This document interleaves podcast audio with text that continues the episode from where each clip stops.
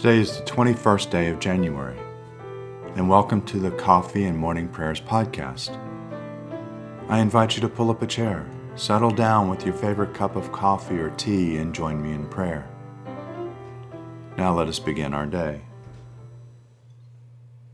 From the rising of the sun to its setting, my name shall be great among the nations, and in every place incense shall be offered to my name, and a pure offering for my name shall be great among the nation, says the Lord of hosts. Lord, open our lips, and our mouth shall proclaim your praise. Glory to the Father, and to the Son, and to the Holy Spirit, as it was in the beginning, is now, and will be forever. Amen. Let us say together the Venite. Come, let us sing to the Lord. Let us shout for joy to the rock of our salvation. Let us come before his presence with thanksgiving and raise a loud shout to him with psalms. For the Lord is a great God and a great King above all gods. In his hand are the caverns of the earth, and the heights of the hills are his also. The sea is his, for he made it and his hands have molded the dry land. Come, let us bow down and bend the knee, and kneel before the Lord our Maker. For he is our God, and we are the people of his pasture and the sheep of his hand. Oh, that today you would hearken to his voice.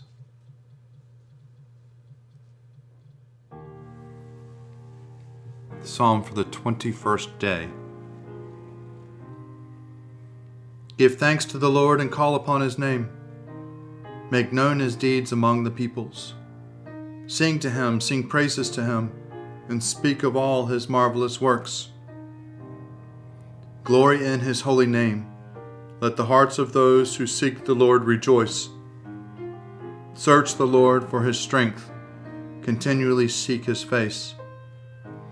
Remember the marvels he has done, his wonders and the judgments of his mouth O offspring of Abraham his servant, O children of Jacob his chosen.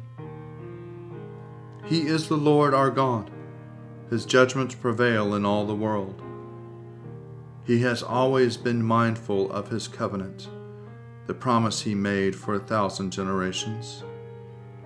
The covenant he made with Abraham, the oath he swore to Isaac, which he established as a statute for Jacob, an everlasting covenant for Israel saying, To you will I give the land of Canaan to be an allotted inheritance.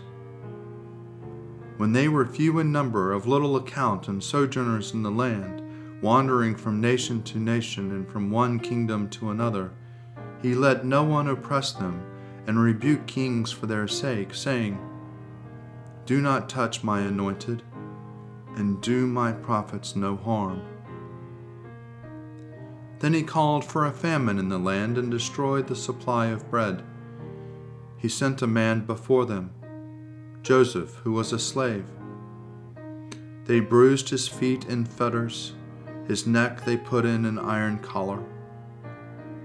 Until his prediction came to pass, the word of the Lord tested him. The king sent him and released him. The ruler of the people set him free. He set him as a master over the household, as a ruler over all his possessions, to instruct his princes according to his will, and to teach his elders wisdom. Israel came into Egypt, and Jacob became a sojourner in the land of Ham. The Lord made his people exceedingly fruitful. He made them stronger than their enemies, whose heart he turned so that they hated his people and dealt unjustly with his servants. He sent Moses his servant and Aaron whom he had chosen. They worked his signs among them and portents in the land of Ham. He sent darkness, and it grew dark, but the Egyptians rebelled against his words. He turned their water into blood and caused their fish to die. Their land was overrun by frogs in the very chambers of their kings. He spoke, and there came swarms of insects and gnats within all their borders. He gave them hailstones instead of rain, and flames of fire throughout their land. He blasted their vines and their fig trees, and shattered every tree in their country. He spoke, and the locusts came, and young locusts without number, which ate up all the green plants in their land and devoured the fruit of their soil. He struck down the firstborn of their land, the firstfruits of all their strength. He led out his people with silver and gold, and all their tribes there were not one that stumbled. Egypt was glad of their going, because they were afraid of them. He spread out a cloud for a covering, and a fire he gave them in the night season. They asked, and quails appeared, and he satisfied them with bread from heaven. He opened the rock, and water flowed, so that the river ran in the dry places. For God remembered his holy word and Abraham his servant. So he led forth his people with gladness, his chosen with shouts of joy. He gave his people the lands of the nations, and they took the fruits of others' toil, that they might keep his statutes and observe his laws. Alleluia. Glory to the Father, and to the Son, and to the Holy Spirit, as it was in the beginning, is now, and will be forever. Amen. A reading from the letter to the Hebrews, chapter 7, beginning at the first verse. This King Melchizedek of Salem, priest of the Most High God, met Abraham as he was returning from defeating the kings and blessed him. And to him Abraham apportioned one tenth of everything. His name, in the first place, means kings of righteousness. Next, he was also king of Salem, that is, king of peace. Without father, without mother, without genealogy, having neither beginning of days nor end of life, but resembling the Son of God, he remains a priest forever. See how great he is! Even Abraham the patriarch gave him a tenth of the spoils. And those descendants of Levi who received the priestly office have a commandment in the law to collect tithes from the people, that is, from their kindred. Through these also are descended from Abraham. But this man who does not belong to their ancestry collects tithes from Abraham and blesses him as he received the promises. It is beyond dispute that the inferior is blessed by the superior. In the one case, tithes are received by those who are mortal in the other by one of whom it is testified that he lives. One might even say that Levi himself, who receives tithes, pays tithes through Abraham, for he will still be in the loins of his ancestor when Melchizedek met him. Now, if perfection had been attainable through the Levitical priesthood, for the people received the law under this priesthood, what further need would there be have been to speak of another priest arising according to the order of Melchizedek? rather than one according to the order of Aaron. For when there is a change in the priesthood, there is necessarily a change in the law as well. Now, the one of whom these things are spoken belongs to another tribe, for which no one has ever served at the altar. For it is evident that our Lord was descended from Judah, and in connection with this tribe, Moses said nothing about priests. It is even more obvious when another priest arises resembling Melchizedek one who becomes a priest, not through a legal requirement concerning physical descent, but through the power of an indestructible life. For it is attended to him, You are a priest forever, according to the order of Melchizedek. Glory to you, Lord God of our fathers. You are worthy of praise. Glory to you. Glory to you for the radiance of your holy name. We will praise you and highly exalt you forever. Glory to you in the splendor of your temple. On the throne of your majesty, glory to you. Glory to you seated between the cherubim. We will praise you and highly exalt you forever. Glory to you, beholding the depths. In the high vault of heaven, glory to you. Glory to you, Father, Son, and Holy Spirit we will praise you and highly exalt you forever. A reading from the Gospel according to John, chapter 4, beginning at the 16th verse. Jesus said to the Samaritan woman, Go, call your husband and come here. The woman answered him, I have no husband. Jesus said to her, You are right in saying you have no husband, for you have had five husbands, and the one you have now is not your husband. What you have said is true. The woman said to him, Sir, I see that you are a prophet. Our ancestors worshipped on this mountain, but you say that people where we must worship is in Jerusalem. Jesus said to her, Woman, believe me, the hour is coming when you will worship the Father neither on this mountain nor in Jerusalem. You worship what you do not know. We worship what we know, for salvation is from the Jews. But the hour is coming and is now here when the true worshippers will worship the Father in spirit and truth, for the Father seeks such as these to worship him. God is spirit, and those who worship him must worship in spirit and truth. The woman said to him, I know that the Messiah is coming, who is called Christ. When he comes, he will proclaim all things to us. Jesus said to her, I am he, the one who is speaking to you. Lord, you now have set your servant free to go in peace as you have promised.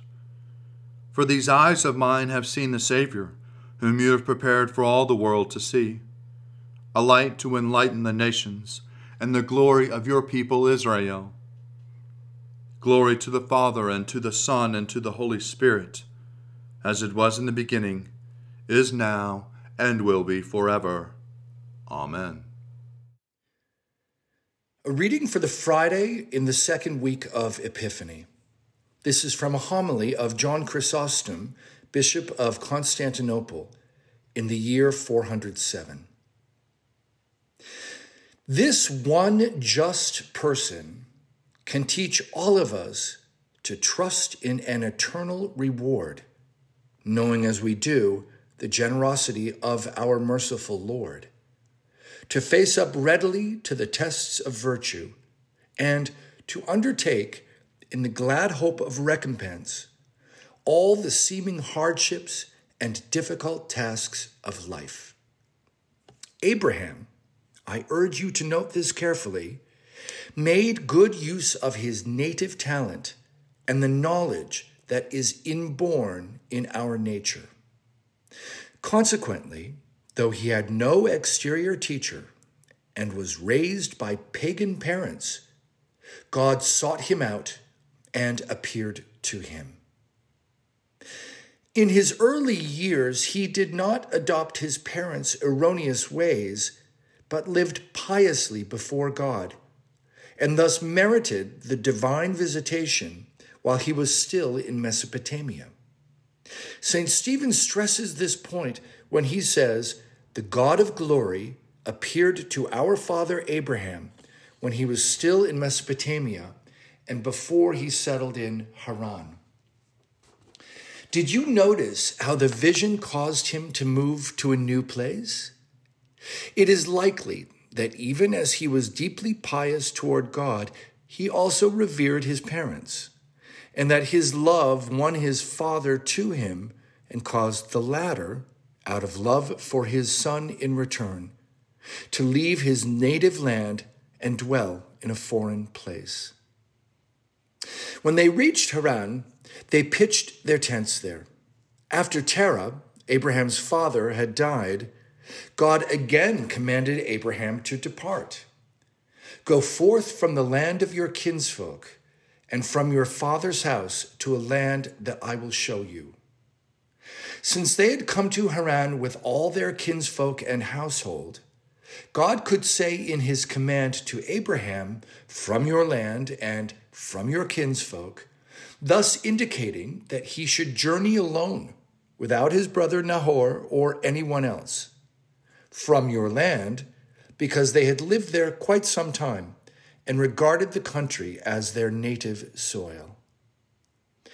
Though still mourning his parents, and though the difficulties of the journey were great, Abraham was quick to obey the Lord, despite the fact that he did not know where the journey would end. Go forth, the Lord said, not to this or that country, but to a land that I will show you. Yet, though the order was indefinite, Abraham inquired no further, but carried it out. Abraham thus showed his religious spirit in every way, even to the point of undertaking this journey. Consequently, once he had reached Palestine and entered Canaan, God appeared to him, intending to deepen Abraham's enthusiasm and to extend aid. God said to him, To your descendants I will give this land. God also straightway promised Abraham what he most intensely desired heirs of his own, and thus rewarded him for the great toils he had endured. Inasmuch as nature had deprived him of children, and his advanced years forbade him to expect them now, God's promise stirred his eager servant to new heights and gave him the eagerness of youth as he faced new struggles. Here ends the reading. I believe in God, the Father Almighty, creator of heaven and earth. I believe in Jesus Christ, his only Son, our Lord. He was conceived by the power of the Holy Spirit and born of the Virgin Mary, and suffered under Pontius Pilate was crucified, died, and was buried. He descended to the dead. On the third day he rose again. He ascended into heaven and is seated at the right hand of the Father. He will come again to judge the living and the dead. I believe in the Holy Spirit, the holy Catholic Church, the communion of saints, the forgiveness of sins, the resurrection of the body, and the life everlasting. Amen. The Lord be with you, and also with you. Let us pray. Our Father, who art in heaven, hallowed be thy name. Thy kingdom come, thy will be done, on earth as it is in heaven. Give us this day our daily bread, and forgive us our trespasses as we forgive those who trespass against us. And lead us not into temptation, but deliver us from evil. For thine is the kingdom, and the power, and the glory, forever and ever. Amen. Show us your mercy, O Lord, and grant us your salvation. Clothe your ministers with righteousness. Let your people sing with joy. Give peace, O Lord, in all the world for only in you can we live in safety. Lord, keep this nation under your care and guide us in the way of justice and truth. Let your way be known upon earth, your saving health among all nations. Let not the needy, O Lord, be forgotten, nor the hope of the poor be taken away. Create in us clean hearts, O God, and sustain us with your Holy Spirit.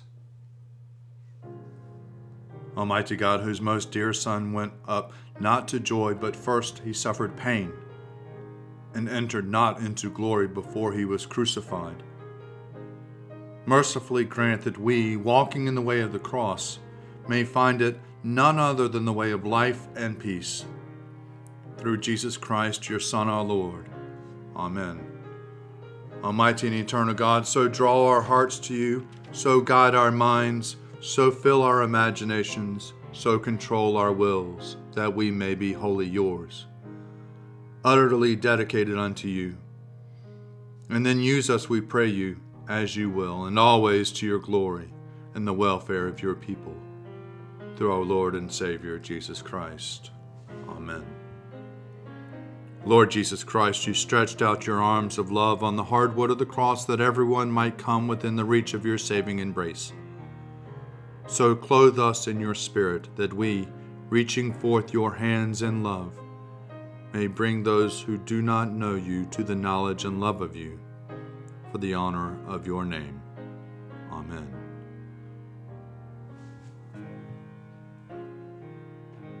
Accept, O Lord, our thanks and praise for all that you have done for us.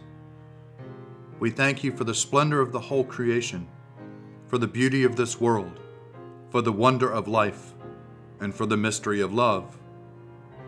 We thank you for the blessing of family and friends, and for the loving care which surrounds us on every side. We thank you for setting us at tasks which demand our best efforts, and for leading us to accomplishments which satisfy and delight us. We thank you also for those disappointments and failures that lead us to acknowledge our dependence on you alone. Above all, we thank you for your Son, Jesus Christ, for the truth of his word and for the example of his life, for his steadfast obedience by which he overcame temptation, for his dying through which he overcame death and for his rising to life again, in which we are raised to the life of your eternal kingdom. Grant us the gift of your Spirit, that we may know Christ and make him known, and through him, at all times and in all places, may give thanks to you in all things. Amen. Let us bless the Lord. Thanks be to God. Glory to God, whose power working in us can do infinitely more than we can ask or imagine. Glory to Him from generation to generation in the church, and in Christ Jesus forever and ever. Amen.